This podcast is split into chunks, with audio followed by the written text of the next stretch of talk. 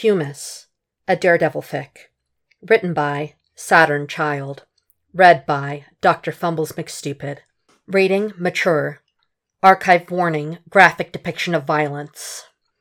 Relationship Frank Castle and Matt Murdock. Frank Castle and Curtis Hoyle. Frank Castle slash Matt Murdock. Additional tags Frat Week. Fall, Freeform. Amnesia. Memory loss. Head injury. Injury recovery. Hurt Matt Murdock. Unreliable narrator. Past child abuse. Whump. Whumptober 2021. Canon typical violence. Mild gore. Post traumatic stress disorder. PTSD. Panic attacks. Disassociation. Pre relationship. Pre slash. Developing relationship. Heavy angst. Seizures. Post concussion syndrome. Flashbacks. Daredevil Season 3. Alternate Universe Canon Divergence. Mood swings and hurt comfort. Summary What's your name? Red. No. The man, Frank, shakes his head, his heart beating a symphony of unease. That's not it. Reader's notes. This whole series has a lot of trigger warnings attached to it. The author has trigger warnings at the end of each of the stories for individual things in each of the series. I will have the trigger warnings that are at the end of this story and one that is very, very, very spoilery for the end of the whole series at the end of this. Warnings for this story and the series in general can be found in this file at 1 minute and 33 seconds. Humus. A brown or black, complex variable material resulting from the partial decomposition of plant or animal matter and forming the organic portion of soil. Trees are born and die. Bones turn to humus. Glacier to meadowland. Red. I'm living in your disgrace. Deep red hatch cells. A doll with hands scuttles across the face. Of the sea for you. Come and get these memories. He wakes up and he's nothing but the pounding ache, hammering a hole through his brain and out his skull. Nausea plays with his stomach and flips. Bitter acid splashes at the back of his tongue, scorching his taste buds in white hot sting.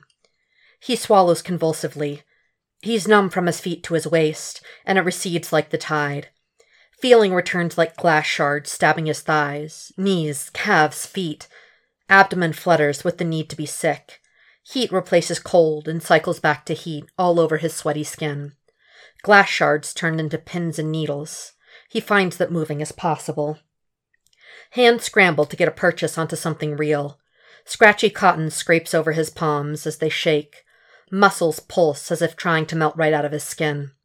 His fingers feel anesthetized. Skin tingles all over, merges at the right side of his face. Tingling. Getting up makes blood rush to all the places that hurt.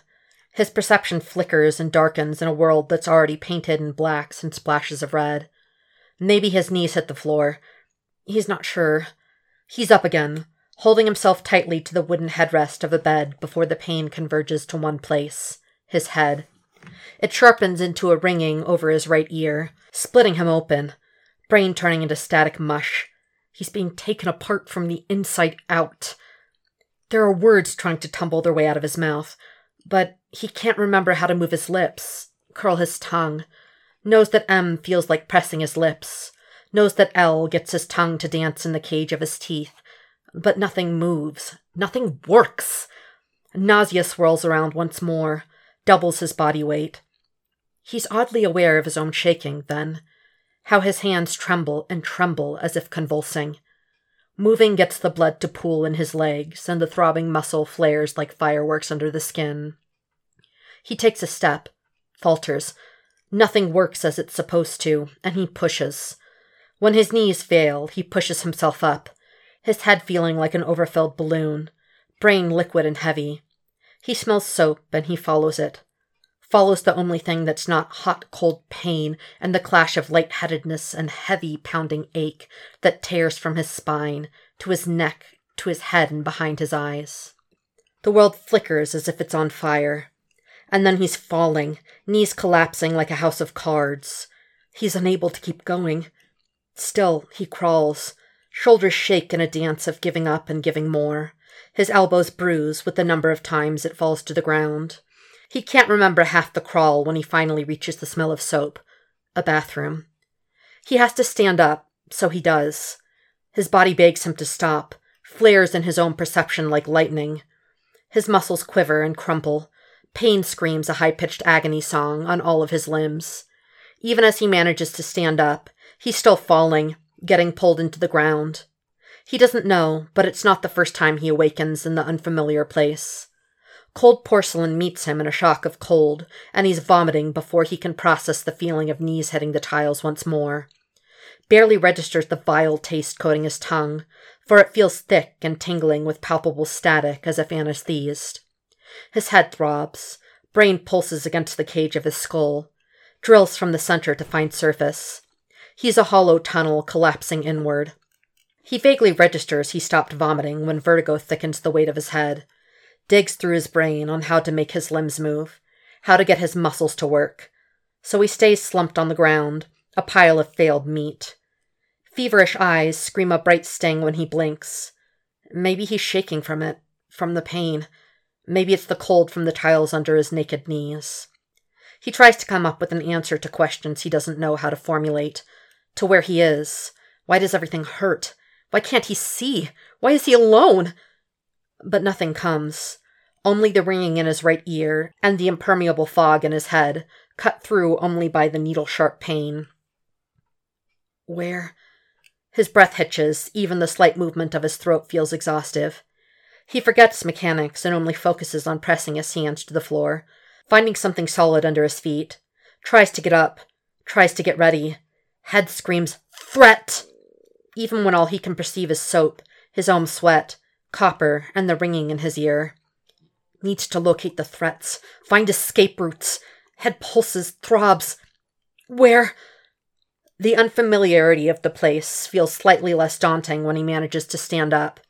He doesn't recognize the cold feeling under his feet, doesn't recognize the smell of soap or the coppery aroma that gets more noticeable every second that he balances precariously on his legs. He can't see, but he knew where the bathroom was, followed the scent of soap and bleach. There's something he has to do. The thought comes unbidden, penetrates through the fog like a knife cutting through cloth. And then it's all he can think of. There's somewhere he has to be. Someone. Someone was waiting. Someone needed him. Needed. Who? The thought disappears like smoke with the next pulse of pain against his bone. Overworked muscles shake and falter as he grips onto the sink, swaying side to side, again and again. A swirl of nausea his body mimics from his stomach, and then it's back. Someone, someone, someone! Fingers curl around the faucet.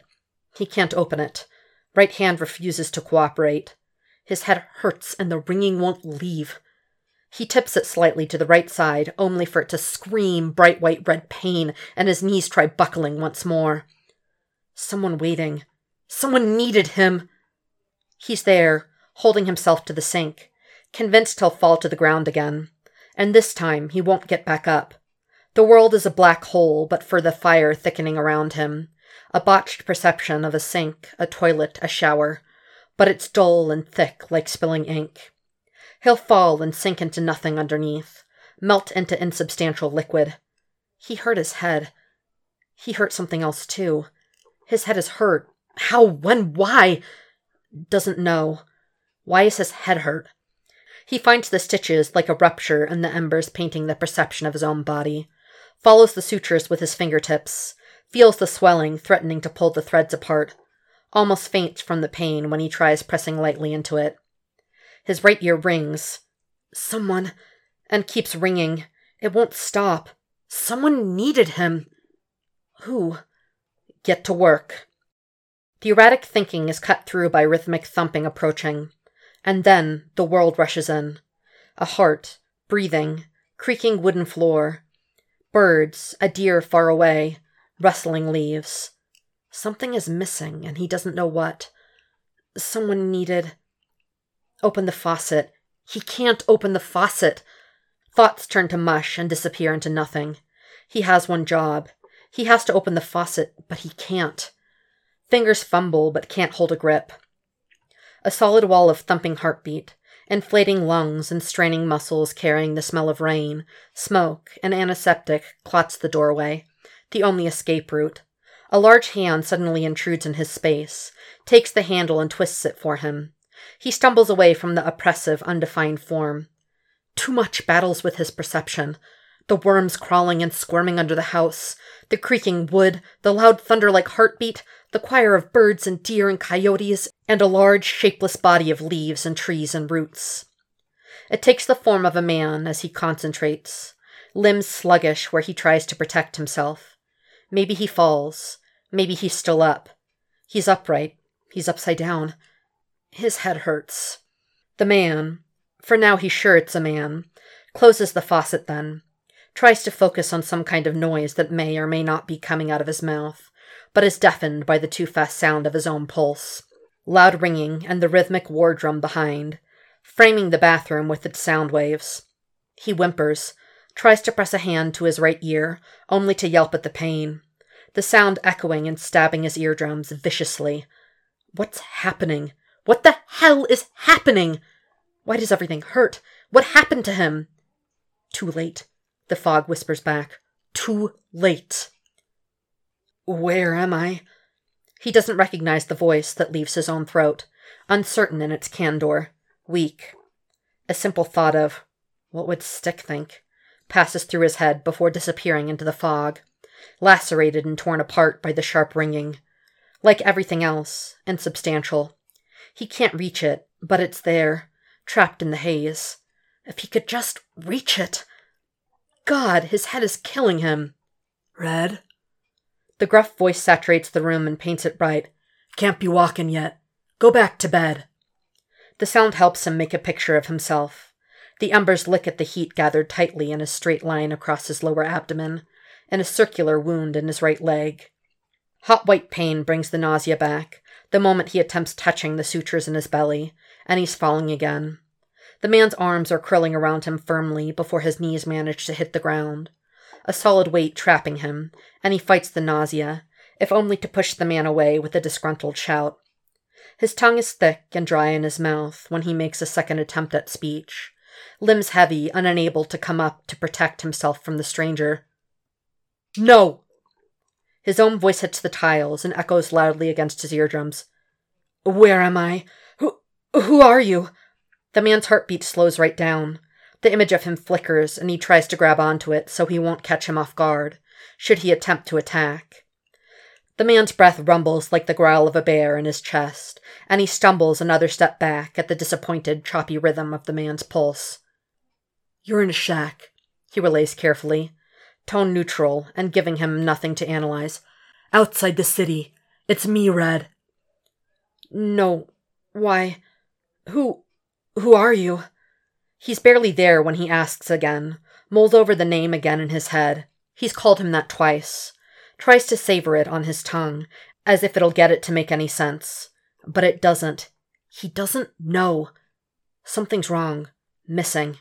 He tries to reach for anything that makes sense. Anything at all. The fog sits there, unreachable, unperturbed. He doesn't know. He doesn't know! Come on, Red. You need to sleep the meds off for a while longer. A hand approaches him, cutting through the haze. Don't!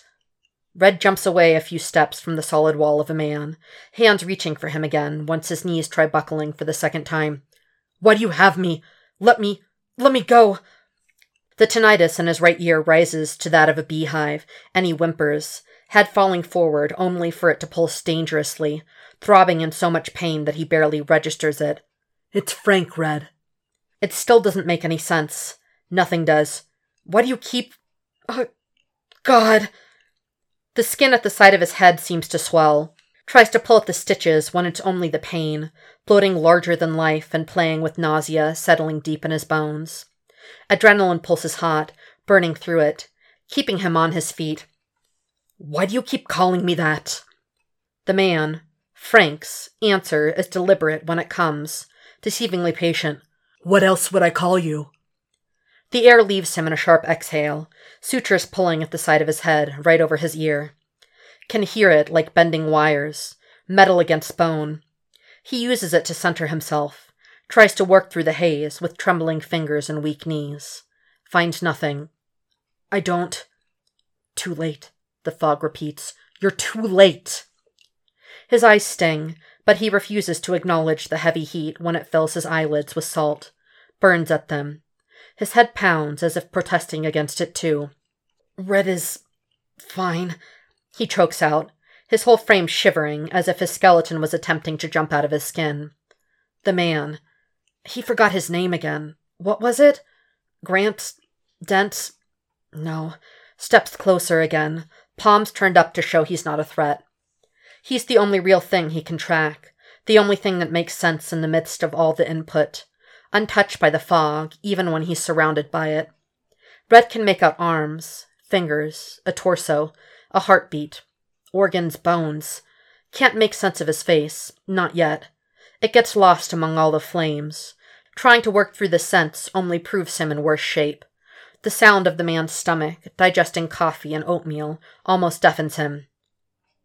Hey. His voice booms around the room, and Red's knees weaken. The man is there to touch him lightly, calluses meeting elbows. Hey, I'll just take you back to bed. Come on. The words make sense until the point that they don't. His brain grabs at what he can. The quality of the man's, Fred? Frank? Voice. Deep, stoic, and unperturbed. The warmth of his palms, every single ridge of a scar and a callus. His limbs are heavy by the time they stop moving, knees touching something cushy but coarse. Cotton. Doesn't want to come anywhere near it, but he can't fight the pull of every single muscle in his body. I have to get back, he slurs. You're in no shape to do shit, Red. But he has to get back before curfew. Sister Augustine uses the ruler on the disobedient ones, and Matt doesn't want. He needs to get back before curfew. The man is there, hovering just at the edge of the fog, fingers digging into it and keeping it away from him, molding his body just right so it doesn't escape it completely. He feels larger than the world, surrounding him from all sides. Mountains surrounding a forest, forest surrounding a cabin. It's okay, kid. He lets the tide take him, large palms pressing him down to sandpaper, the church bells ringing in his ear. His head is splitting open. Red cries out as soon as he wakes up, his brain pulsing against the sutures at the side of his head, throbbing.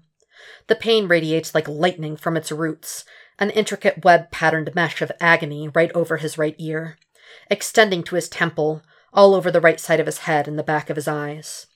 The skin of his right arm feels numb and prickling. His ribs burn and splinter every time his chest rises with a breath. His lips feel dry and cracking when his parched tongue traces the edges, a foul taste lingering on the inside of his cheeks, over his teeth. His saliva feels thick with dehydration. Open.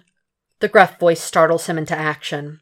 A rib shifts and another creaks, and Red feels another cry dig its nails inside his throat. A large sunken ship groans in his thorax, and his chest stutters up and down with the new ache.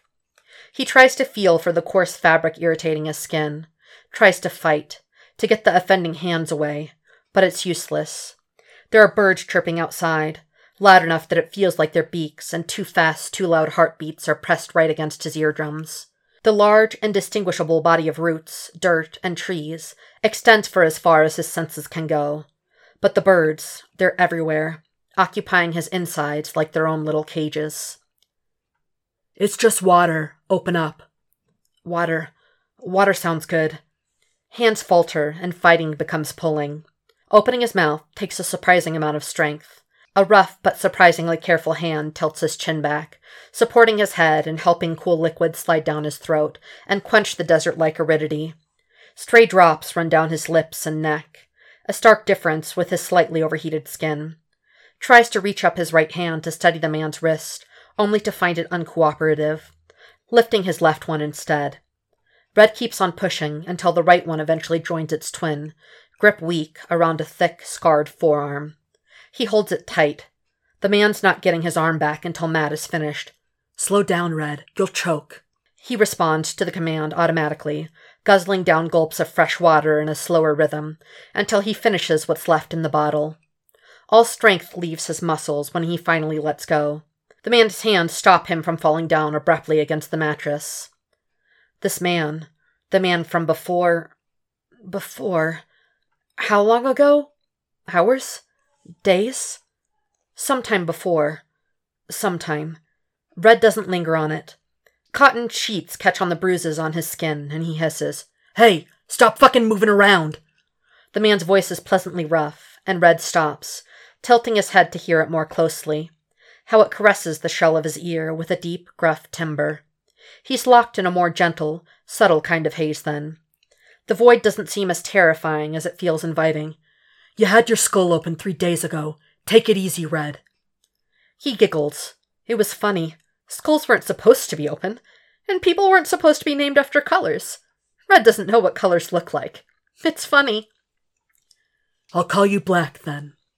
It feels funnier still, because he isn't sure he knows what black looks like either.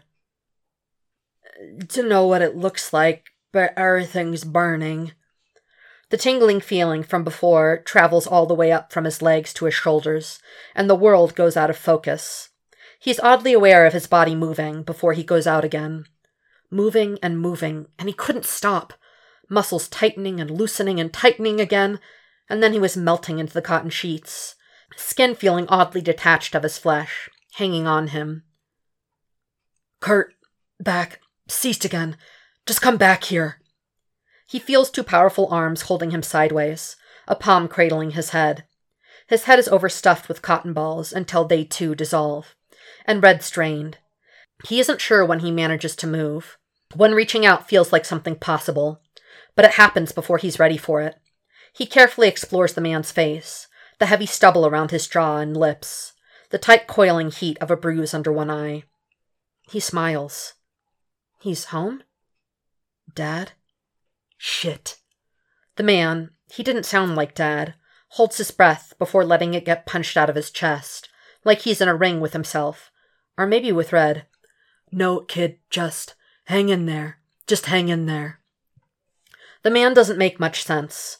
Red feels around for him, for proof of dad, feels the thick neck and strong shoulders. The pain coils tightly around the grinding above his right ear. His right arm feels too heavy to keep moving, too heavy to do anything.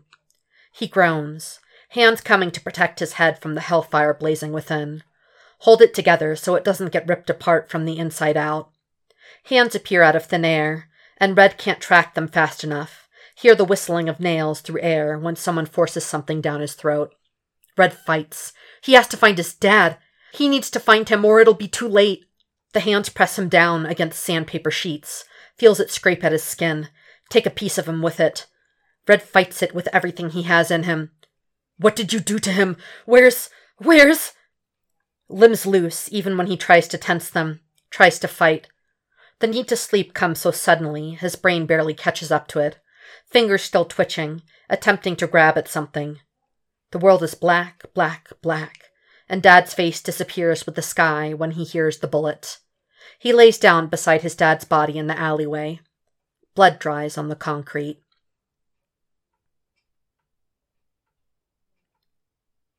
Eat. His eyes open like the fluttering of wings on the bird's right outside the window, picking at its own feathers with its beak. Everything smells of wood, grass, gunpowder, and soil. It impregnates every inch of his skin as his eyelashes disturb the air around him, moves dust particles in a dance of fairy lights he's not privy to. He's not sure how long it's been since he last woke up. It could be hours. It could be weeks. The fog is easier to navigate through this time. It's thick and omnipresent in every pulse of blood rushing through his body, but Red finds a way around it, can make the picture of his own body in his mind, how it inhabits the space, how it's positioned in relation to the wooden walls. He can trace his pains back to their sources, although the fatigue stops him short of it. Every muscle in his body screams of exhaustion. The man, Frank, he recalls, is there once more. The fog battles the fire as Red unravels the enigma of the heartbeat poised right beside him, listens to the rush of blood and oxygen to track the edges and contours of the man's name. Frank's big, a shifting solid wall of trained muscles, and a too steady pulse. There's a certain unwavering confidence in the way his chest expands with every inhale. A man unafraid of anything. Smell tells him more. Gunpowder, gun oil, coffee, nicotine, blood. A lot of antiseptic. Enough that it tickles his nose.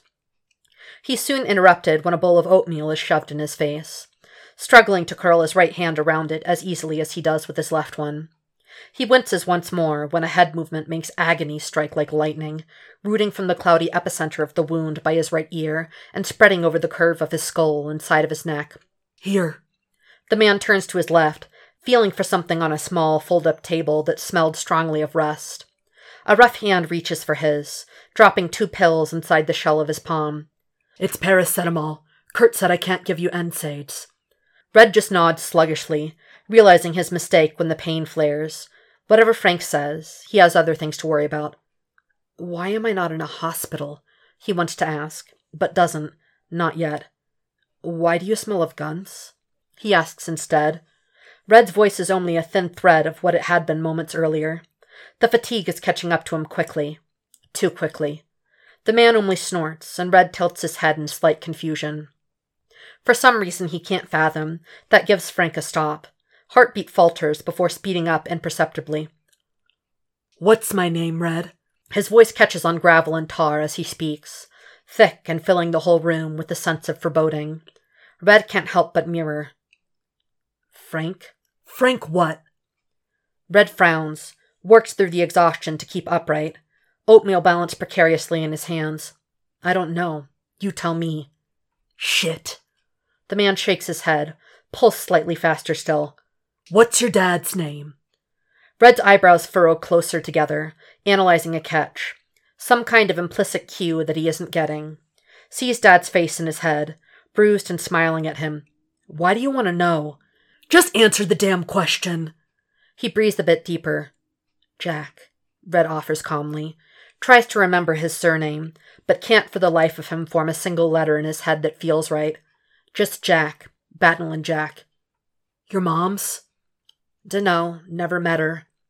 Something clicks right at the back of his head. A noise. Doesn't know what it is. Doesn't know where it comes from. Another click. He shakes his head. Frank is quiet. A void where Red's perception usually would reach him. Read his heartbeat, the pulling of his muscles, the steadiness of his breathing. He leans with his elbows to his knees, shifting dark smoke against the flames in the fire. What's yours? The noise clinks again. His stomach goes cold. Eyes shift uselessly around as if to look for those embers, that bright fire. What's your name? Red. No. The man, Frank, shakes his head, his heart beating a symphony of unease, of disappointment. A stark a stark contrast to Red's derailing one. That's not it. Does it really matter? He begs in a breathless voice, heartbeat erratic where it pulses like a drum against his broken ribs, soft tissue pressing against splintered bone. You got yourself in some shit, Red. The fog and the smoke envelop the man, and he can barely track him but for his breathing, his heart, his stoic, unperturbed voice. Some bad guys. They hit you in the head pretty bad. I could see part of your brains when I got there. Have no fucking clue how you're alive. Frank's heartbeat changes, accelerates just for a moment, snapping his body to life before he sinks back to the controlled ease. Red feels the pull of sutures on the side of his head, the grinding of bone on bone right over his ear, the feel of metal holding them together. Is that why? Why what? I can't see. Is. No. He remembers Dad fading from his sight, the sky a faraway dream, Dad promising it would be okay. I'm blind. The man's chest stutters in a breath before measuring itself once more. And his slip of control, Red sees him clearly. Smoke fades in the face of the impressionist like strokes of scent, sound, taste, touch. Can feel the heat as it leaves his body, the bruises blossoming all over his skin, the gunpowder stuck under his nails. Yeah, you are. The fatigue weighs on him, seeps the energy out of his bones like a quiet stream. The oatmeal cools off. Why is everything so loud? Frank sighs. The air leaves him like a prisoner breaking free. Red feels it permeate the air. I don't know how you work, Red. Really don't. Just eat and go back to bed. It'll get better, yeah? A skip. Barely there. Lie, he mumbles. Frank's heartbeat is a war drum, a march of soldiers across no man's land. He sounded almost worried. Family? No. Red only ever knew his dad. Friend? Unlikely. Red's no good at friends. Are you my boyfriend? Frank snorts without humor. Nah, Red. You don't like me very much. Just eat your food. He stands up, footsteps pounding where the fog dampens the fire. The noise rises in his right ear as he eats, spoonful by spoonful of lukewarm oatmeal. He can't keep it in his stomach for long. Concussion. Nothing in the room can go back. The ashes couldn't be paper again. The paper couldn't return to its parental linen rags. Three days earlier. Frank can't find a pulse. He curses, fingers slide wetly and slips in blood, presses them deeper into the same spot. The puddle keeps growing. Nothing thrums under his digits. There's no fucking pulse. And he was too goddamn late. He keeps his hand closer to the absence of a heartbeat and hangs his head. Shit! This wasn't supposed to happen. It wasn't supposed to go down like this. He lets go of the cold, progressively colder neck and curses at the sky, gathering the strength to face Red. He's still mumbling, lips twitching and moving uselessly, crimson tinted. His eyes are huge and dazed, as if drugged eyelashes clumped together with dried blood. He's covered in it, envelops him like a second skin, a sick kind of clothing. He stands up from the wet puddle under his feet, stains the few parts of gray concrete ruby where he steps and crouches by Red's shivering figure, tries to find the source of the blood dripping down heavily over the side of his neck and painting his dislocated shoulder the color of his old suit. Oh, fuck. It's small, can't be wider than three, maybe four inches and a half. But the broken, elevated bone and red skull give way to his brain, hidden amongst tufts of auburn, blood soaked hair. Frank curses and steps back, has to work through his mind on what he knows of head injuries, anything from boot camp to his experiences on the field. Files the do apart from the don't, and what he's equipped to deal with on his own.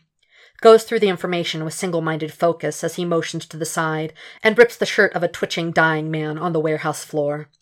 The bone hadn't pierced the brain, and there didn't seem to be any parts pressed inwards, which counted for some measure of relief. He was extra careful moving him even then, supporting his neck. Red was still mumbling, huge eyes blind and lost to the tar like emptiness surrounding him from all sides. Shit, Red. Work with me. Come on, kid. Work with me. Um, uh, n- no. Jesus Christ, he's not doing this. He is not going to do this. Not here. No, come on, kid. You don't die here. Frank holds on to a lifeline, attempting to press the cloth to stop the bleeding without disturbing the bone. Shifts his body to wrap a tourniquet around the bullet wound in his thigh. The knife slash across his stomach bleeds freely and gets the too thin scrap soaking wet. He takes his own jacket off and presses it against it, one hand still holding his nape to keep his head off the ground. It starts off like a twitch before Red's whole frame seizes. Muscles contract and loosen. Red's body snaps alive and deteriorates at the same time. Castle uses his whole weight to press his chest down to the blood-stained concrete and keep his neck still so he won't hurt himself further. Come on, Red. Hang in there.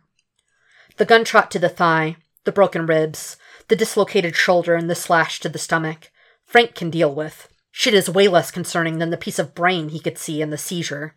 Red is a live, pulsing wire in his arms until it seeps off him, like an ill fitting suit, and he goes limp in Castle's arms. He makes sure to put the shoulder back in place, secures the crimson tinted wraps around the kid's right thigh and lower stomach, shifts him in his arms to brace his neck as best he can without proper equipment, and holds the cloth to the bleeding wound. The ruby liquid drips on the ground and splatters his combat boots when Frank gets Red up. He checks the unconscious and dead bodies around them, some mangled to some degree, others beginning to wake up, and shook his head. This wasn't his goddamn mess. He gets moving, calculates his next steps. If Frank takes him to the hospital, Red is as good as dead. Whole city would be looking for him when morning came. He sifted through the possibilities in his head before finding the only truly viable solution. This day couldn't get any worse. Does he need surgery? I don't know. I. Frank's got no time for this bullshit, much less the kid. He takes one careful, deliberate look around the room before slanting his head towards the bloodied threshold, the dead bodies piled outside. Your bosses are dead, Doc. You only get out of this alive if I let you. Got that? The wiry man couldn't be older than fifty, but the severe lines of fear distorted his face, made him look older. Frank studies exits, points lazily. He had them memorized by now. You told me you needed the portable CT. You have it. Does he need surgery? Man, look! I dig bullets out of people, close up stab wounds. I'm not a neurosurgeon. Frank looks around, stuck between the restlessness and measured composure. He rubs the handle of his Colt at the scar in his head, presses the cold metal against the skull until it stings. He wasn't a neurosurgeon, no, but he had good equipment. Everything a mob doctor could need to patch up shitbags, including some things Frank was sure was alien tech. The Italian family Frank had been planning on hitting before this whole mess started had a whole hospital fit in a room so they could keep out of sight, out of record. See, Doc, people say you're the best. If they're wrong, I got no use for you. Frank clasps his hand in front of his body, feels the tackiness of Red's drying blood on his palms, and presses them more viciously together before loosening his muscles by sections. Do you know how to do this or not? The man's lower lip trembled, muscles caught in the limbo between giving in and giving out, dark skin shining bright with sweat in the artificial light. His dura looks intact, little extrusion of brain matter. I can. Doc sighs shakily. I can make a wound debridement, put the bone back in place with some wire and stitch it together. But if his brain starts bleeding or if there's any internal damage we didn't see, there's nothing I can do. Frank chances a look at the kid, sprawled out on the metal table, still mumbling, awake and still fighting to live with every inch of strength he could gather beneath wax like skin. The house, painted crimson and blood as it was now, stank of death and piss. His eyes meet the doc's again. There's no understanding or truce in the gaze, but acknowledgement. They're doing this. Frank has no fucking choice. Get ready, Doc. Oh, 500 hours sees the sun far from fully setting in the horizon but the cold is already creeping into Frank's bones. He abandoned the van he had stolen from the Italians in a ditch far enough away from the forest so it would keep them from looking, although Frank seriously doubted there was anyone left after the bloodbath he left behind. Wheeling a stretcher through the woods is a challenge on its own, but it's good quality stuff and he makes do, shoving bigger rocks and rotting branches away from their path when necessary, covering his tracks when needed. Red is passed out in between the flimsy see through sheets, head bandaged neatly with only a few bloody stains seeping through. The tree eventually gives way to his cabin and Curt's car. He checks the plaque twice, makes sure the numbers are ordered correctly, focusing on details that would give away anything other than the expected. The beehive eating away at his brain settles, if only just as he mulls the numbers over in his head. Details get past him sometimes, spill like water from his grasp, like Red's blood from the fracture in his head, splattering in no distinguishable pattern, thick like overheated jelly over Frank's boots. Can't help looking at the gauze holding Red's head together and feeling the tingle over his own scar, the one Bill left him with. Curt is draping new sheets over the creaking old bed in the corner when Frank bursts hurriedly through the front door, eyes checking the perimeter, counting the booby traps surrounding them in a backwards order. Tree branch, leaf pile, can grenade, bamboo whip, tripwire, nail spikes. The room had been scrubbed within an inch of its life, and Frank can't exactly put to words any kind of gratification as he undoes the latches holding Red to the stretcher. He had been up and moving since four in the morning, since the phone call and the warehouse, and finding Red mumbling gibberish with his head open and covered in blood that wasn't only his. Curt. His voice is thick with gravel and tar like saliva when it croaks out of him. Gotta take a look at that wound. Slow down, Frank. We'll get to that in a sec. He shakes his head, but doesn't protest further. He won't interfere with a corpsman's fucking work. Never had before, and won't start now. The unease trickles to his jumping fingers and settles in the pot of his stomach like a reassurance. He's left two battlefields, welcoming a third one. Red, Curt, and him, making sure that Red's brains stayed where they were supposed to. Curt puts a thermometer in the kid's ear and holds it with one hand while he carefully untangles the end of the gauze with steady fingers. Hold this for me. Frank's already moving, taking hold of the device and leaving Curt to his work. Had never been this close to the kid without gearing up for a punch, and the wrongness is another poke at the wasp's nest in his head. Did he do it right? The uneven tan of his forearms next to Red's waxy pallor makes him look fragile like china. The surgery, he got it right? The corpsman exhales a huff, neither a put upon sigh nor a simple breath. Something trapped in the mingling lines. I'd need a head scan to know that. Wants to say something useless, waiting for the temperature to stop rising and the thermometer to finally shrill out a warning, if only to see if that would get Red to wake up and stop looking like a corpse. Say something like, He's good. Because he's an idiot and a sanctimonious asshole, but Red's good. Can't argue with the truth of it. Does it look right? He doesn't trust a mob doc to have done it right as he trusts Curt, and he certainly didn't trust one not to give Red's identity in exchange for safety from other gangs. And that's why his body is cooling off with his bosses, back in the Costa family mansion. Doesn't look infected, but it could take a while to set in. The thermometer beeps. Curt checks it and nods in passing. Not high enough to be a fever, probably from the shock. An open palm is pressed to him, and Frank doesn't ask him what, just hands Curt the improvised head scan the doc had taken after Frank shoved a gun in the back of his head. His face twists in all kinds of complicated expressions before sighing heavily. Was he unconscious after the hit? Was awake when I found him, mumbling shit. Wasn't making much sense. Passed out right after I got him to the doc's table. How long? Two hours, maybe? Isn't sure, even when he says it. The details get lost in between bracing Red sideways on the table and watching the doc put the fractured piece of bone back in place after dosing him with something, wiring it up together, precariously, and pulling the torn up skin over it, knitting it together in the shape of a crescent right above Red's ear. The surgeon got the place clean, put that piece of bone back in, and closed it. Curt nods, frowning for a different reason entirely as he works the flashlight back and forth over non responding eyes. His pupils. He's blind. All right. He took it in stride. Curt's good at playing civilian, but he's still a soldier. Still trained for the job first. Any and everything else later. Frank can't begrudge him for the sake of his head. Frank himself still found hard to believe the shit Red pulled without functional eyes. At least they're even, he mumbles offhandedly, barely parting his lips as the slurred words work through the cracks. The blooming bruises starting under Red's eyes were small, but starting to spread. A mock mask. Frank remembers it vaguely, seeing the same bruising under his own eyes in the mirror back then, when the bullet shattered inside his skull and lodged in the soft tissue of his brain.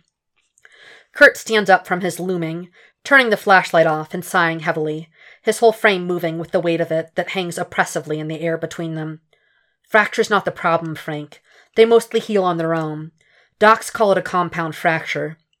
Curt snaps the gloves off his hands, throwing them over to Frank when he offers his palms. He sees it coming, sees how the situation dawns on him. Curt prepares to fire the big guns, and Frank fights the urge to square himself back against it, keeping his pose neutral. If he has brain damage, though, he could bleed internally, Frank. His brain could start swelling. He could paralyze, stop breathing. If he gets an infection, the chance of saving him, Frank? Jesus! Curt shakes his head, every motion a forewarn. Risk is already high in a hospital, let alone in the middle of nowhere. What do I gotta do, Curt? He cuts to the chase, and the ex corpsman is none too happy about it, pressing his lips together in silent disapproval.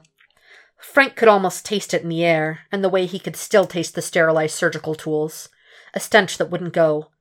For at least six days if you're keeping him here. He exhales, all the contents in his lungs, leaving in a single heave. You gotta sterilize the room. Clean it at least two times a day. His sheets will need to be changed every day, his wound cleaned, the bathroom scrubbed every time you use it. You can't touch him without washing your hands. Can't open the window or you risk letting in dirt and bacteria.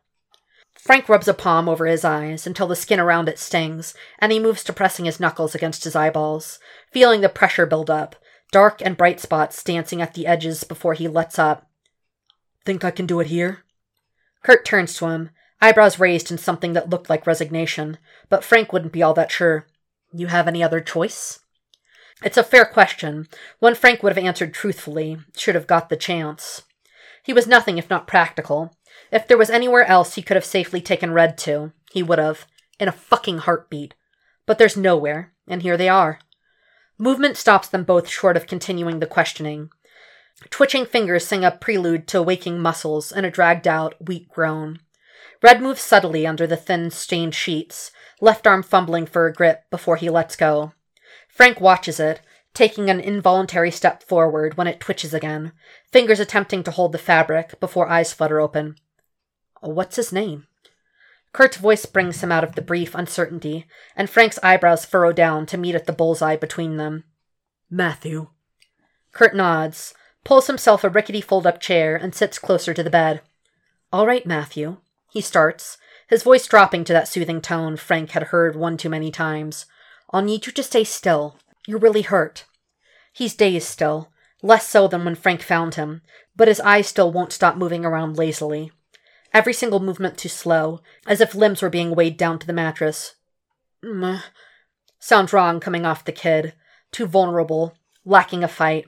Frank clenches his jaw and works his trigger finger against his upper thigh before taking a step to the side. My response is good. That's a four. Frank's gaze flickers from Red's frame, coming back and forth from Curtis and settling back again. How's that? I need to know his level of concussion. There's a scale the docs use to track that. Might need to check it a few times. It usually gets better, but he could also slip into a coma. Frank frowns at the thought of it, locks his stare to Red's owlish, blinking eyes, and lets the severity of the situation wash over him like a wave. Matthew, can you move your left fingers for me? The silence drags viscerally in the wake of it, and Frank feels each second like a brand searing into his skin, numbers lining up at the seam of skin over his vertebrae. Matthew, Kurt tries again, can you please move your left fingers for me? Absence of movement take a space bigger than Frank would have once thought it could. He waits for it. He and Curt hanging onto the edges as they swell, separate the before from the now and all its meaning. The cabin feels larger, all of the empty spaces consuming the occupied ones. All right, a sigh. Curt fumbles for the first aid kit and pulls an unopened suture needle from it. The sheets get pulled from Red's blood-stained feet, stainless steel puncturing through dermis. Red's leg jerks away from the pain like a snapped rubber band. Curt's assessing eyes drag to meet Frank's gaze in doubt. Looks voluntary. That's a five. Not too bad, Matthew. No response. No head tilting, at least not towards Curt. Red's a blank sheet with nothing but bruises and stitches holding him together, every inch of him looking wiped clean. Matthew, can you tell me how you're feeling? Mm. Shit. The curse leaves him in a huff of breath. His eyes go up in useless search of something he wasn't quite sure he ever fully believed in. Guy upstairs was either very fond of Red or not at all. Matthew, can you tell me your name? Mm. Mm. Nothing more than sounds. The echo of Red's words over the phone crackled like static around the shell of his ears, the ghost of his speeches and admonishments like a half forgotten story he heard from someone else. Verbal response is not good. That'd be it too. Curtis stands up from the chair, flimsy legs creak and cry with the movement, slanting towards the slightly smaller leg precariously. Gloves get pulled off again, thrown to the side. He's got moderate TBI at best, Frank. These kind of injuries either get better or they don't. He could be talking tomorrow and then falling into a coma the day after that, and there's not a damn thing you can do here to stop that from happening. Frank turns his gaze away, locks onto Red's dazed form instead. This guy should be in a hospital, Frank! Jesus Christ. Fingers find a thread to pull before ripping it out in a single tug. Frank interlaces them behind his head, and he steps around Curt, pacing into the room. There was no doubt before when he dragged Red away from the warehouse and brought him here. There isn't going to be any now. He drops his arms, turns back to his brother. How do I know? Curt sees it, has known him long enough to know when he's got his mind made up about something. Bleeding, he offers, an exhausted drag of his consonants. From the ears, nose, eyes, pupils dilated unevenly. Fever, seizures, loss of motor function. Frank commits it to memory, like he once committed the names and addresses from the cartel, the Irish, the dogs of hell. Paralysis, fever, seizure, blood. Abort mission. Find Red a hospital. Any of those happen, I go to the hospital. He turns his eyes up to meet Curt's. They'll be able to help? Curt's shrug is every inch as tired as his voice had been moments before. With any luck, maybe. He turns to sit back down, fingers tracing the rusty edges of the fold up chair. You mentioned a mob surgeon? Yeah, was planning on hitting the headquarters a while back. He scratches at his stubbled chin, eyes fixed on the grime stain on the window pane right by Murdock's bandaged head. Guy took a portable scan. Ain't sure if it was any good. Jesus, Frank. Words are just that now. Words. No turning back from this, and Curt knows. Frank's got to do his thing, but that won't stop Curt from doing his, from trying to knock some sense into him. He'll push, and Frank won't buckle, and Curt will eventually fold, if only for the time being. He's had head surgery. He should be on a ventilator. Of all the impossible things! A hysterical put upon breath breaks out of him as he sits down. Frank doesn't offer him anything. It's not the first time he'll disappoint him, and most certainly not the last. Frank will do what he's got to do, and Curt knows that, knows him. The taller man shakes his head once more, fingers rubbing at his eyes. I'll take a look at his wounds, make sure they're clean. The ex corpsman dropped his hand from his face, right elbow leaning his weight into his thigh. You sure you can't take this guy to a hospital? There's a serious chance he won't make it, Frank.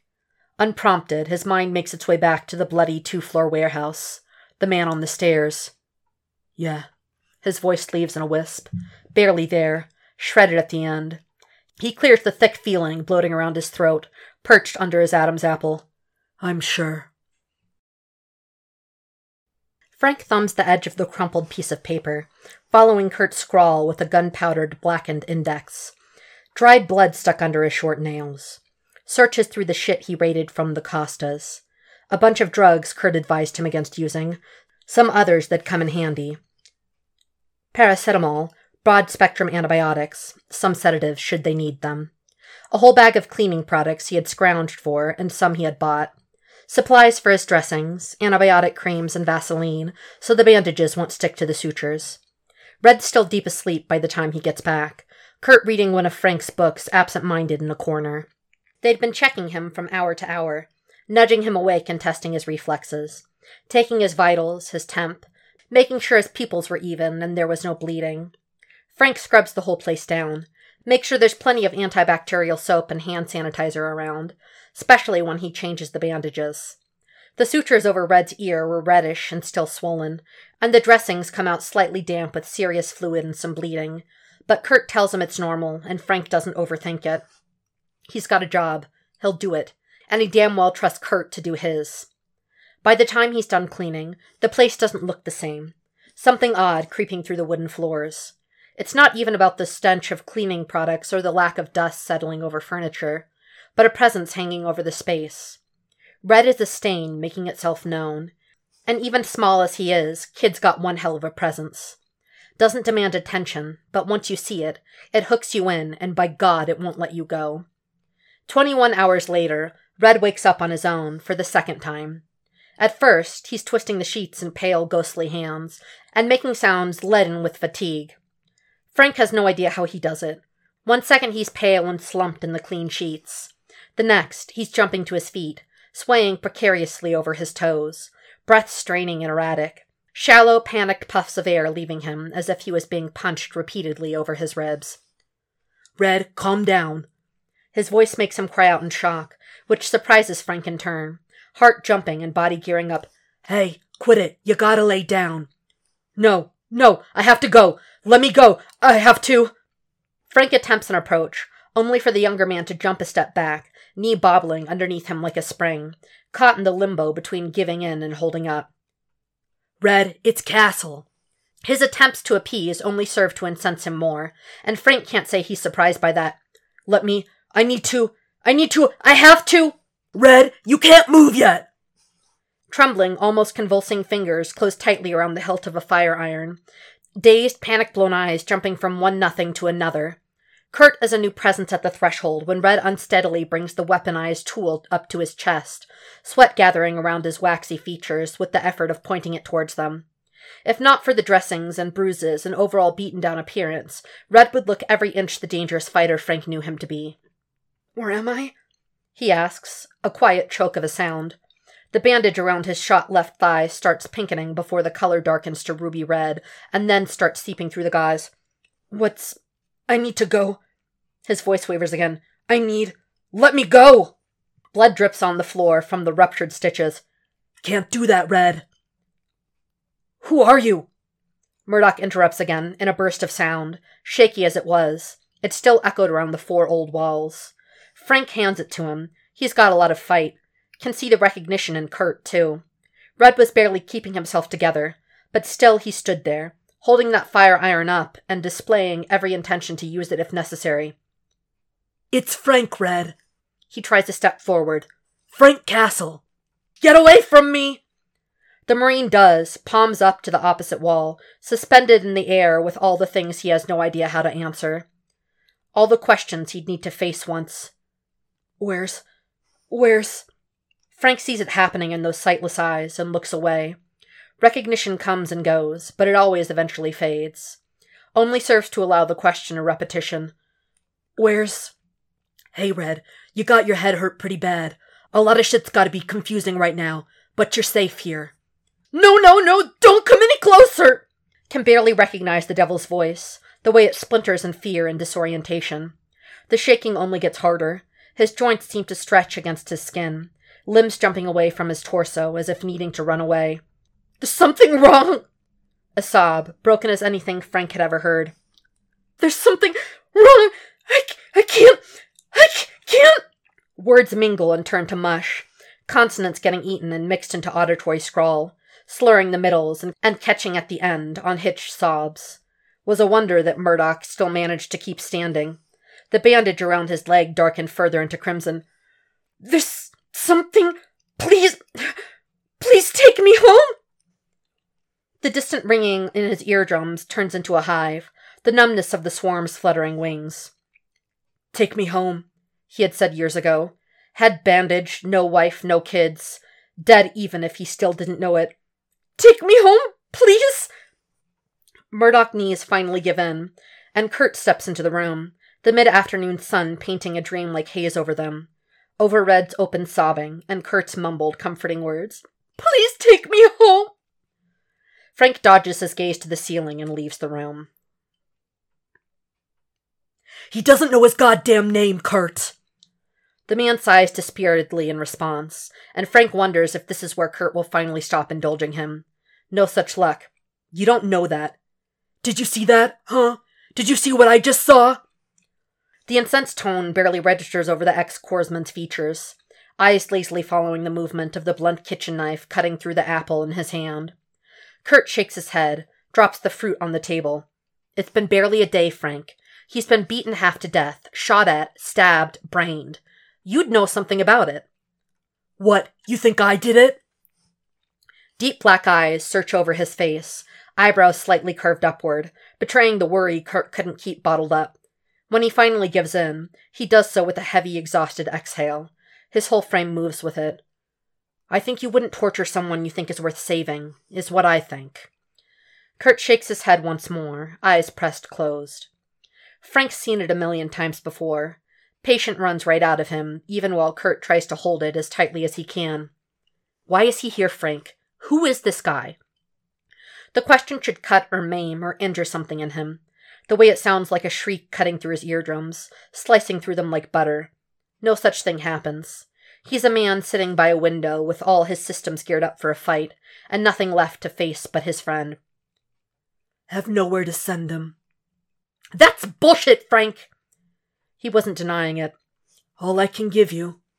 He shrugs, rolls his shoulders back when he feels a healing cut pull at the edges. Curt steps back from the conversation at the movement, and so does Castle, takes the time to observe the other. How he prepared for another approach.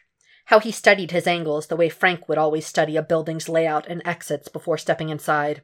Look, I ain't asking why a blind man got hurt the way he did. It sounds like it's exactly what he means to ask. Frank doesn't give him anything. But whoever had him wasn't a fan. He has broken ribs. His lower abdomen is slashed. His left thigh shot through. His shoulder was clearly dislocated. What do you want, Curt? What do you want me to say? I want you to tell me you're not neck deep in something too big again, Frank. His exasperated tone turns desperate. The thick lump of worry suffers metamorphosis, hatches out of its chrysalis like hopelessness, resignation. You don't die on me. Not again. He presses his palm against his head, rubs at the tight shaved hair on top. Shit, Frank. What happens when this guy goes into a coma, huh? What happens then? I'd take him to a hospital. Frank closes his eyes, lets a long exhale flow out of his system. Just gotta postpone that shit show as long as I can. Curt only stared, dismay a permanent fixture in every pulling, twitching muscle on his face. Frank thinks again about disappointment and bringing Red here, the warehouse and the phone call and the man on the stairs. What have you gotten yourself into, Frank? Got no idea what's going on, Curt. Not yet. He's nothing if not tenacious and thick headed. He has a goal in mind. He'll achieve it. No goddamn idea. The lieutenant's eyes find Red's sleeping figure as if on a whim. The kid was twitching in his sleep, hands moving from time to time. Is he the one neck deep? It always is. Frank interrupts, pressing his knuckles to the scar over his head, a mirror of Murdock's. It's always a shitstorm around Red. Curt is silent for a long moment, long enough that the skin of his palms go numb with the force of his fingernail pressing deep into the meat. You're not responsible for him. Frank remembers the warehouse, the man on the stairs, the pulse, and Red begging, trying to fight with blood dripping from the open wound in his head. The phone call from a day before. Don't hang up, please. I am, he whispers, turning to Curt to catch his confused, curious eyes. Saliva goes thick where it pools inside his mouth before he manages to speak once more. I am. Please, Frank, I need your help. Fall. It isn't safe. To let go, but consider the hover. Choices made the moment, between later and too late. Present. Red wakes up with the heavy liquid weight of nausea pooling inside his stomach, settling so deep it seems to seep into his bones, and get his skin tingling with sensory overload. He doesn't recognize where it comes from, but it branches out everywhere. He moves to sit up against the headboard and promptly throws up on the floor, cold sweat dripping from his face, hair wet and heavy with it. He coughs, feels his bones rattle inside the cage of his arm muscles, where he tries to keep himself from tumbling over the edge of the bed. The nausea doesn't settle so much as it quietens its roar, the pain making itself prominent in its wake. His lower belly feels torn apart. His left leg shakes violently with the sound of grounded meat. His shoulder hurts. His ribs whistle like an old creaking ship, and his head. A quiet shushing comes from above, a rugged tone that doesn't speak to the whisper like quality of the sound that reaches Red's ears. A thump thump, strong enough that it colors the world around him, approaches, hanging just by the edge of his consciousness, heavy boots echoing the hypnotic, vigorous heartbeat. Minced words and mingled consonants form sounds. They fade and come back in cycles. Easy. Gotta clean those. Take these. Open up. A plastic cup pressed against his lips, the smell of polyethylene and medicine permeates the air like clouds. Red groans, turns his head away. Pain, Red. Red slowly parts his lips and lets the man feed him whatever is in the cup, hidden behind the scent of PET and soap. Recognizes the paracetamol, but not the other pills. Their fall cushioned on his parched tongue. A strong hand cradles the curve of his skull, tilts his head back for much needed water.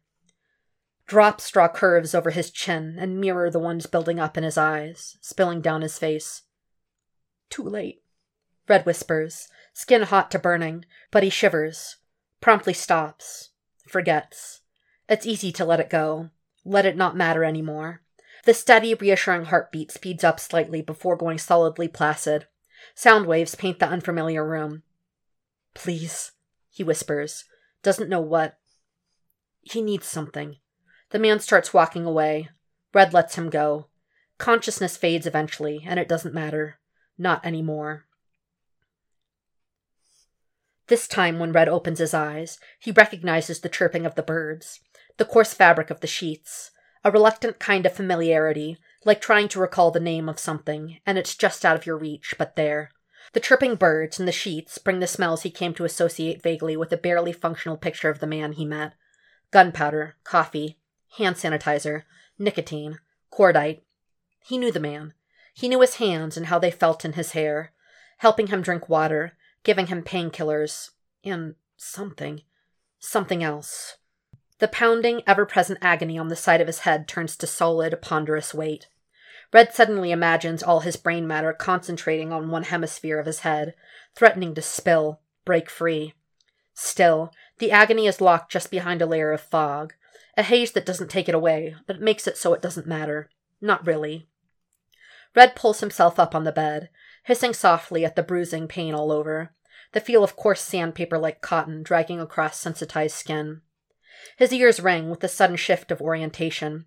His head bobs over his neck with the new weight, and the picture of the space around him goes blurry. Cold sweat pools around his collarbones and temples. Nausea strikes again, and he swallows it down. Get to work. He forces himself through it, leaning back heavily against the old creaking headboard, digging into his sore back. The wooden floors and walls give way to dirt, fallen autumn leaves and trees. The soil goes deep. Red hears the worms as they crawl around roots and tunnels, the small mice squeaking over food. The roots make sounds as if alive. The trees creak and complain against a particularly strong gust of wind. He's surrounded by a giant, amorphic, living body of earth and life, and he can't tell how far it goes.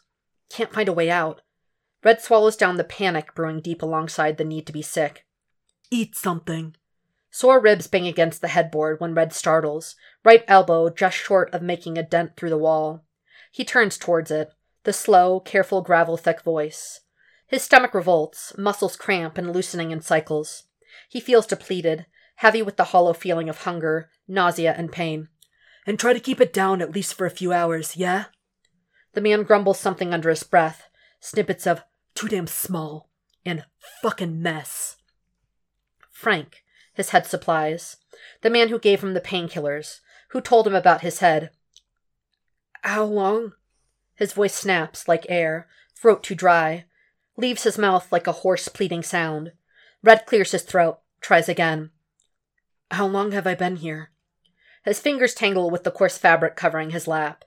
He isn't sure how long it's been since the last time he woke up. When was it anyway? He remembers crawling to the bathroom and being fed water and thinking about Dad and learning about his head. Gets lost in the voids widening between one waking moment to the next. He feels sunlight penetrating the window by his side, warming his left cheek. It's soft, maybe early morning? The wood smells moldy on the outside. The heavy scent of chemicals and cleaning products stained the inside.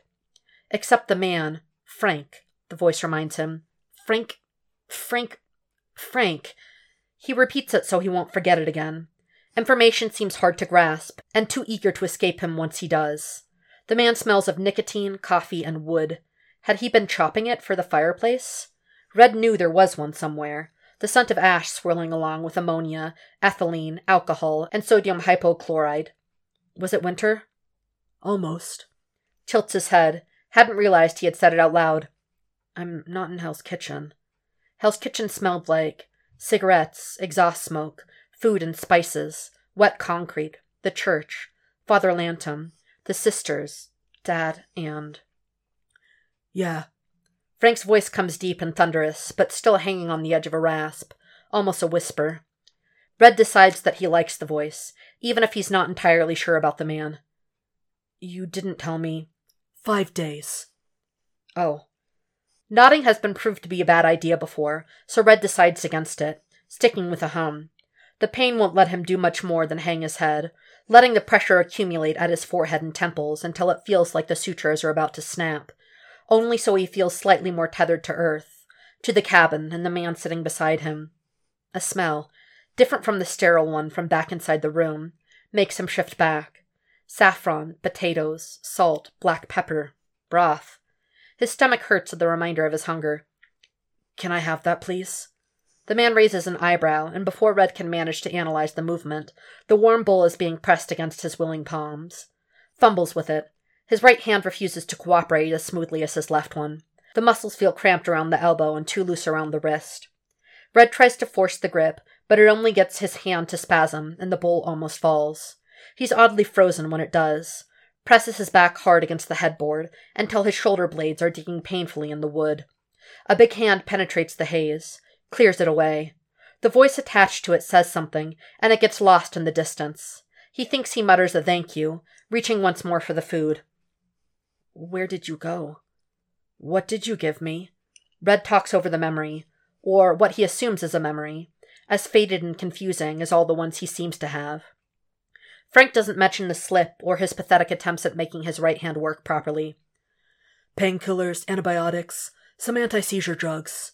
He seems to stop, a hum barely making it out of his throat. Some steroids, too, to help prevent that brain of yours from swelling. Oh. Seems like all he can say, really. If Fred started asking questions, he wouldn't know where to begin, and much less how to stop. The man pauses his own eating, still folded over his food, spoon stopping in midair before he seems to consider something, dropping it inside the bowl again. Remember anything? Tactical advantage. A voice comes from somewhere, lost in the haze. They seem to deconstruct the longer he thinks about them. Tactical. Doesn't make any sense, but he runs on instinct. What do you mean? You damn well know what I mean. Yes, but he also doesn't know if Frank is to be trusted. A nagging hammering at the back of his fractured head tells him Frank is an enemy until proved otherwise. That Red is in his mercy, and if he wants to get out of whatever the situation is, he needs to play his cards well. But the thought barely lasts. Gets lost too, like everything else. Dad. He mumbles, and the limbo between the hammering voice and the memories he does have. I remember Dad. Dad who lost more than he won, who knew how to take a punch, knew how to get back up, who taught him manners and. I'm Red, he suddenly says, utterly convinced of his own words, before doubt creeps on his tone. By the way. Yeah. Red slants his head slightly to the side, straining his ears for the odd disappointment in the man's voice. He thinks he's heard it before, maybe, but the memory is clouded by the thick smell of leftover adrenaline. You. Do I. He swallows the thick unease back down to his stomach. The adrenaline is high, but the man's muscles are loose. He isn't preparing for an attack. Anxiety? Seems unlikely. What else? Do I. Do I know you? What a stupid question.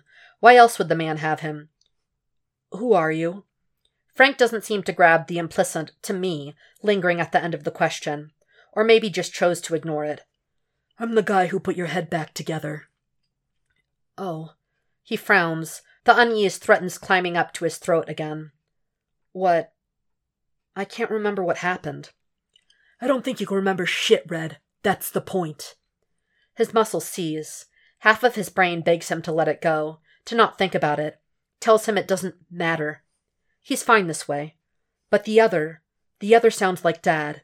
Get to work, it tells him, and Red is left staring at the gaping void of nothing from the few memories he has between Dad and now. Then I'll just have to try until I do. Red wishes there was more substance behind this statement, but it's all he can muster right then. The man squints at him, maybe studies something in his face that Red will never be able to see. Frank, he has a posture, a way about him, something that maybe if Red could see, he'd spot it easily. It's in the way he talks and how he moves with purpose, and not an inch of doubt. It's how he seems to stare at you, like he can figure you out with one glance. It's how he walks and sits, too, back tense, shoulders back, ready. For what? You have a lot of guns. Red mumbles, prodding for answers, hints, anything at this point. Hmm. Frank nods as if to say, fair enough, and goes back to eating his food, so nonchalantly that Red is surprised when a follow up comes. And you got a lot of injuries. Remember any of them? Where did you go? Muffled. The voice fades before Red can determine if it belongs to a man or a woman, if it's friendly or not. His neck twitches at the discomfort of trying to pin it down to any kind of memory.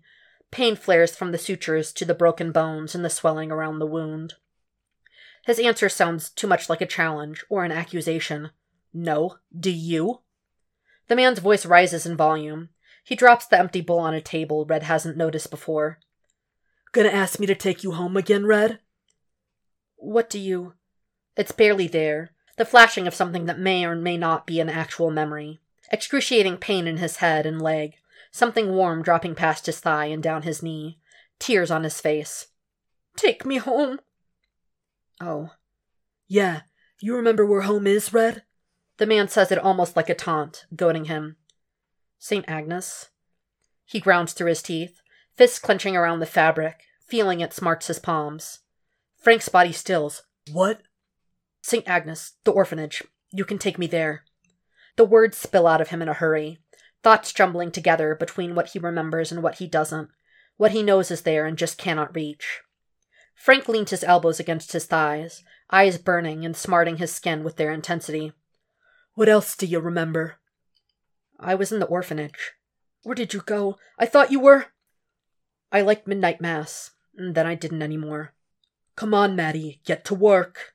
A hand comes up to rub at his head, and he hisses at the sudden shocking pain. A groan leaves him.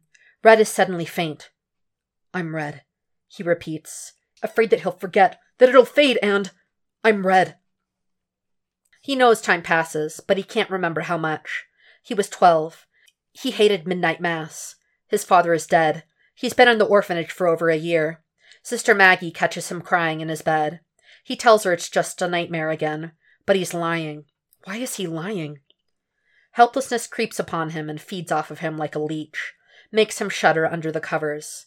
His hands tighten around the bowl and he feels it, the stretch of the raw skin over his knuckles. They're torn apart, like Dad used to be.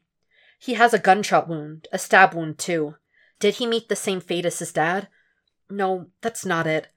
Something, the feeling of wrongness and too much slithers underneath his skin, and he's suddenly jumping up, swaying on his heels. Hey, hey, hey, get your ass back down! Frank barks, and Red suddenly does. Doesn't ask why or question his own obedience. I won't stitch up the hole in your leg a third time, and God help you if you fuck up your head again, Red. Red nods, uses the pain it causes him as an anchor, and holds on to it for dear life.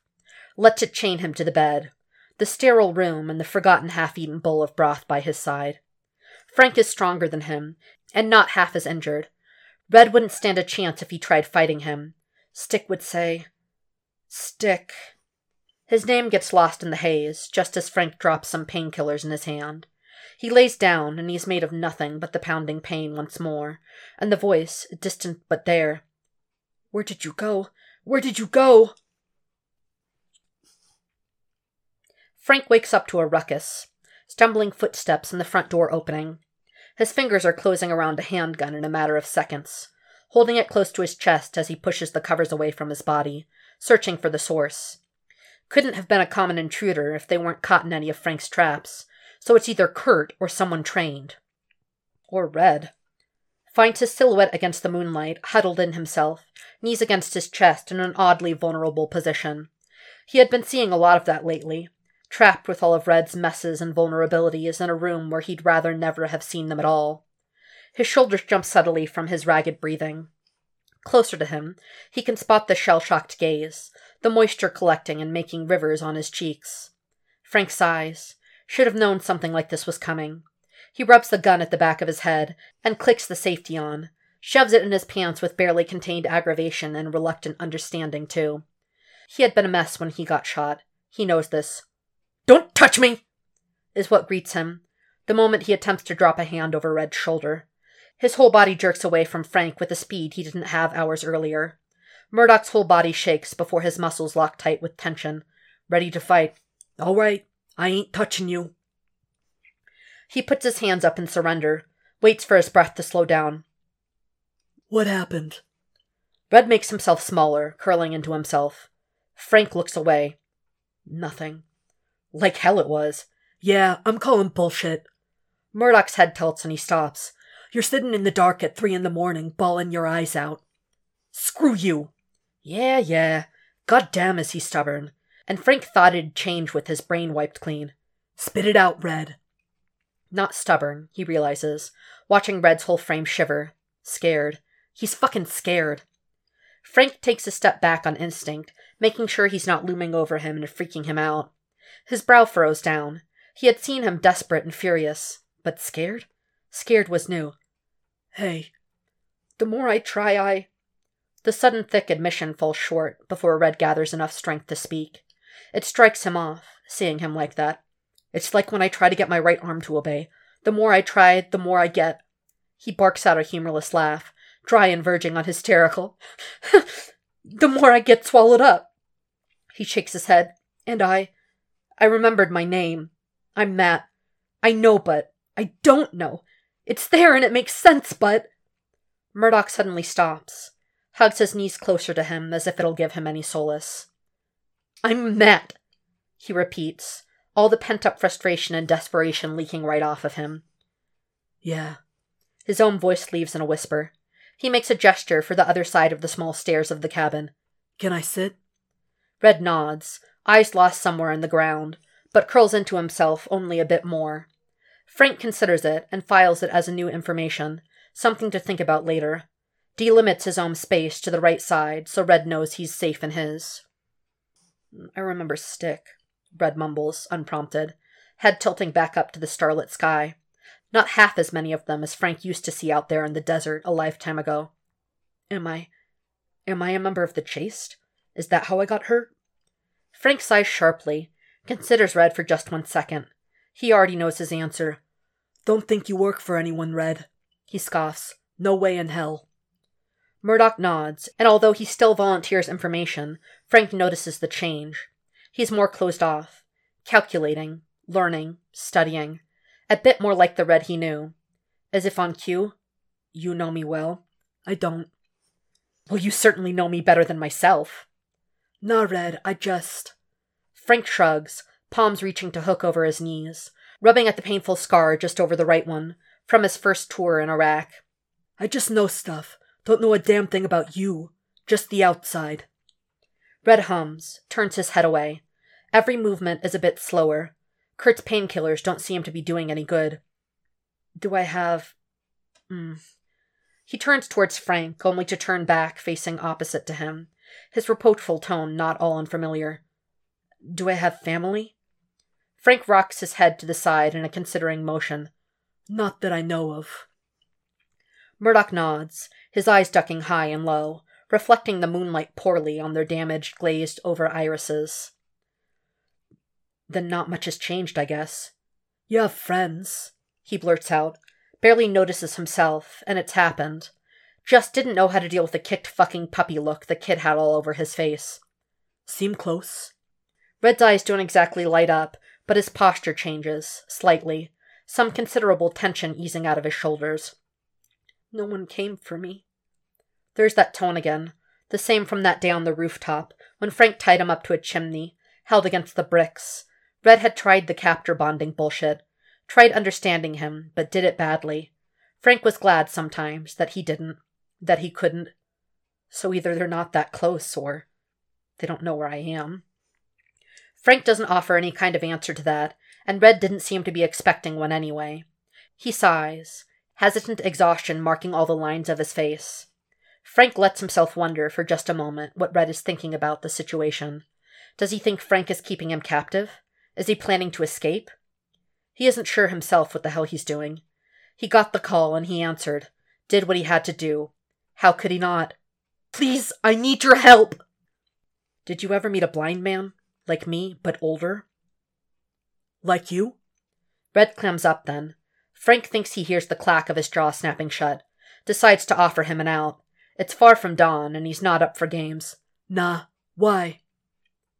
My mentor. Muscles tense around his features, eyebrows curling over his eyes. What's the last memory you have? Ask first. He'll gather information and maybe act on it later. Maybe. He was teaching me to defend myself, to fight, for the war. Frank's ears buzz and the skin of his hands itch with inaction. Maybe that's why he misses how Red's whole body starts tensing up again, how his fingernails dig into his forearms. Remember how old you were? Eleven. A gulp, I think. Defending from what? Curt had warned him about the mood swings. Frank would remember, later. But right then, Murdock's sudden crying takes him completely off guard. A sob punches out of him, drags like it's trying to rip his throat from the inside out before it suddenly settles. Tears dripping about as fast as Frank can track them with his eyes. Can can we please go inside now? Please, I want to. I need. He's shaking too hard. Frank stands up with a curse, approaching carefully. I'm Matt. He chokes out. I'm Matt. I'm Matt. Shit, Red. All right, come on. You're all right. Come on. Frank takes him inside, locking the door. Murdock's crying ends just as abruptly as it had started. Tears stop coming, and shuddering breath turns even. He closes his eyes and sleeps. Frank doesn't for a while. Frank hadn't known him for long, but Red was insufferable. He was unrelenting, and he never stopped on coming. Was convinced that he could help Frank, and everyone else in town that he thought needed it, and was ready to walk through hell to do it. Frank had almost hoped for it, for the impossible speeches and life is sacred bullshit. Hadn't expected the splintered version he gets. The broken shell of Matt Murdock that breaks down crying out of nowhere. That remembers his dad's phrases and sayings by heart, but won't remember his own name the next moment. The sixth day has Red waking up with a gasp. Frank thinks at first he probably breathed too deep and upset his broken rib, and the other cracked ones. But one look at him, and he drops the breakfast plate by the fold out table, the clink of porcelain against metal making Murdock flinch away, back slamming against the wall by the window and narrowly missing his damaged skull. Red? He calls out. The younger man's head snaps towards him. Just me. You good? Doesn't look at. He's sweating, turning around as if he isn't quite sure of where he is. Flashback? Another problem makes itself known. Dark red staining the exposed bandages around Murdock's waist. Frank exhales sharply, attempts approaching only for Red to flinch back once again. No! He blurts out like the words are making itself as his tongue moves, barely present in his own body. No, stop! All right. Flashback, gotta be. Frank's seen and had enough of them to know what they look like. Red, I know you don't want me close, but I gotta look at that stab wound. No. Another shake of his head. Another more frantic one. No, no, stop! Shaking hands pull the blankets to him, covering himself from the hips down. He had been only wearing sweatpants, for it was practical when he was too out of it to piss by himself. Stop! Please stop! Okay. Hey, listen. He puts his hands up, only moving to slowly pull the chair he had been using and sitting carefully. Listen, I'm not doing anything. Can you tell me where you are? No. He shakes his head once again. Little spurts of movement, He's trapped deep inside his head. Stop! Stop! Please! Please! His chest stutters like a warning before breath follows another, too shallow, getting faster. The rhythm escalates, and so does Murdock's terror. Red, what's my name, huh? You know me. Tell me my name. Come on. No, I don't want. No! Blankets get drawn closer, as much of a security as he manages to build around himself. Yes, you know who I am. Come on, Red. I told you, remember? He swallows, shivers slightly before trying again, fingers digging into the sheets. Frank! Frank, your name is Frank! You got it. Tell me about your dad, yeah? What did he do? A dry sob hatches his whole frame before Red shakes his head again. Not in denial, but something else. Sheer confusion, maybe. Trying to work the beehives out of his head. Trying to make sense of what he's got, and there ain't much of it. He was. He was a boxer. Yeah? He any good? A weak laugh, stuttered and barely there. Twenty-four, twenty-one. He does one of his not quite a laugh, dry sob things, and huddles deeper inside the blanket. Murdocks get hit a lot, but we. we get back up. We always get back up. Yeah, no shit. Kid had been stabbed, shot, and brained, and there he was, freaking out on Frank's cot, moving like his skull wasn't currently held together by wire. That you do, he sighs. The blood spreads at Red's bandages in a Rorschach like picture. I need to take a look at the. Don't touch me! Another flinch. All of the relative ease drains right out of him like a second skin.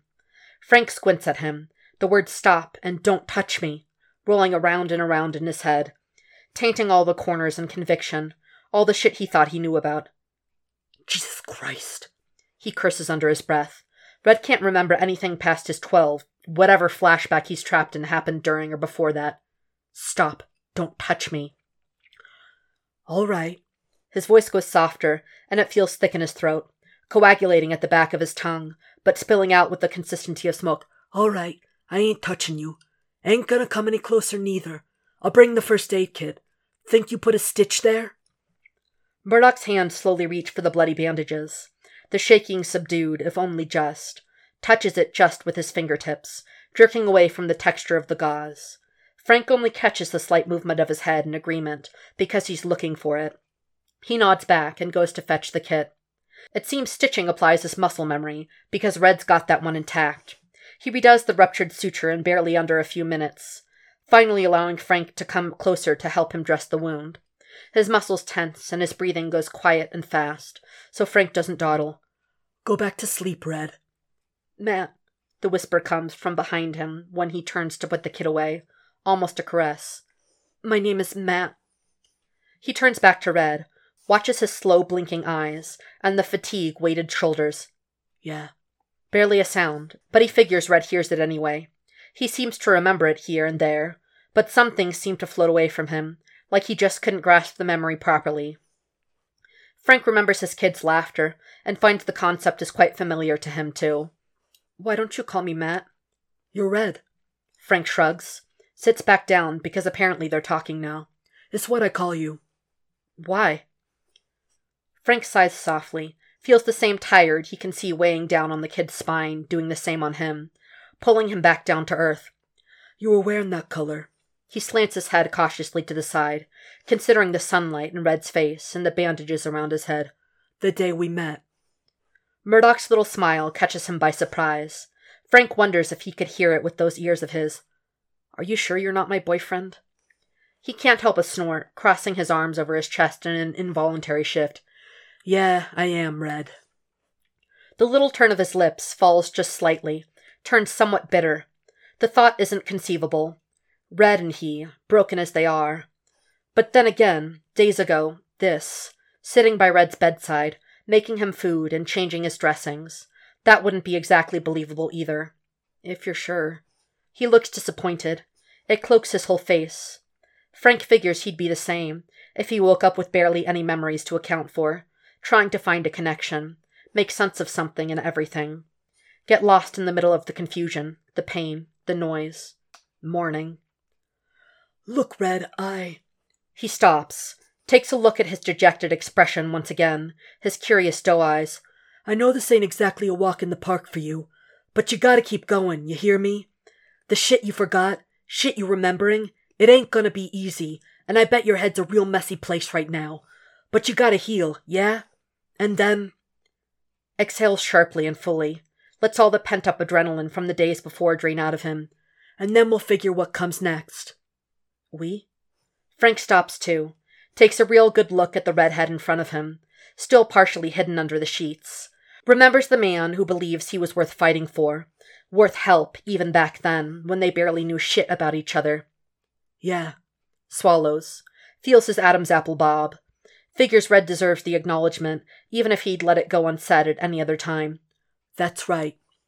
Red tilts his head as if trying to understand some complicated puzzle he can't make heads or tails of. Faint sunlight turns hazel green irises into a pool of caramel, and Frank just watches, lets it wash over and past him, and ignores the ridiculous impulse to grasp it, cradle it. Okay. He isn't going to let go, not now, so he waits for Red's permission and cradles a hand just at the back of his neck, promises himself to let go soon after.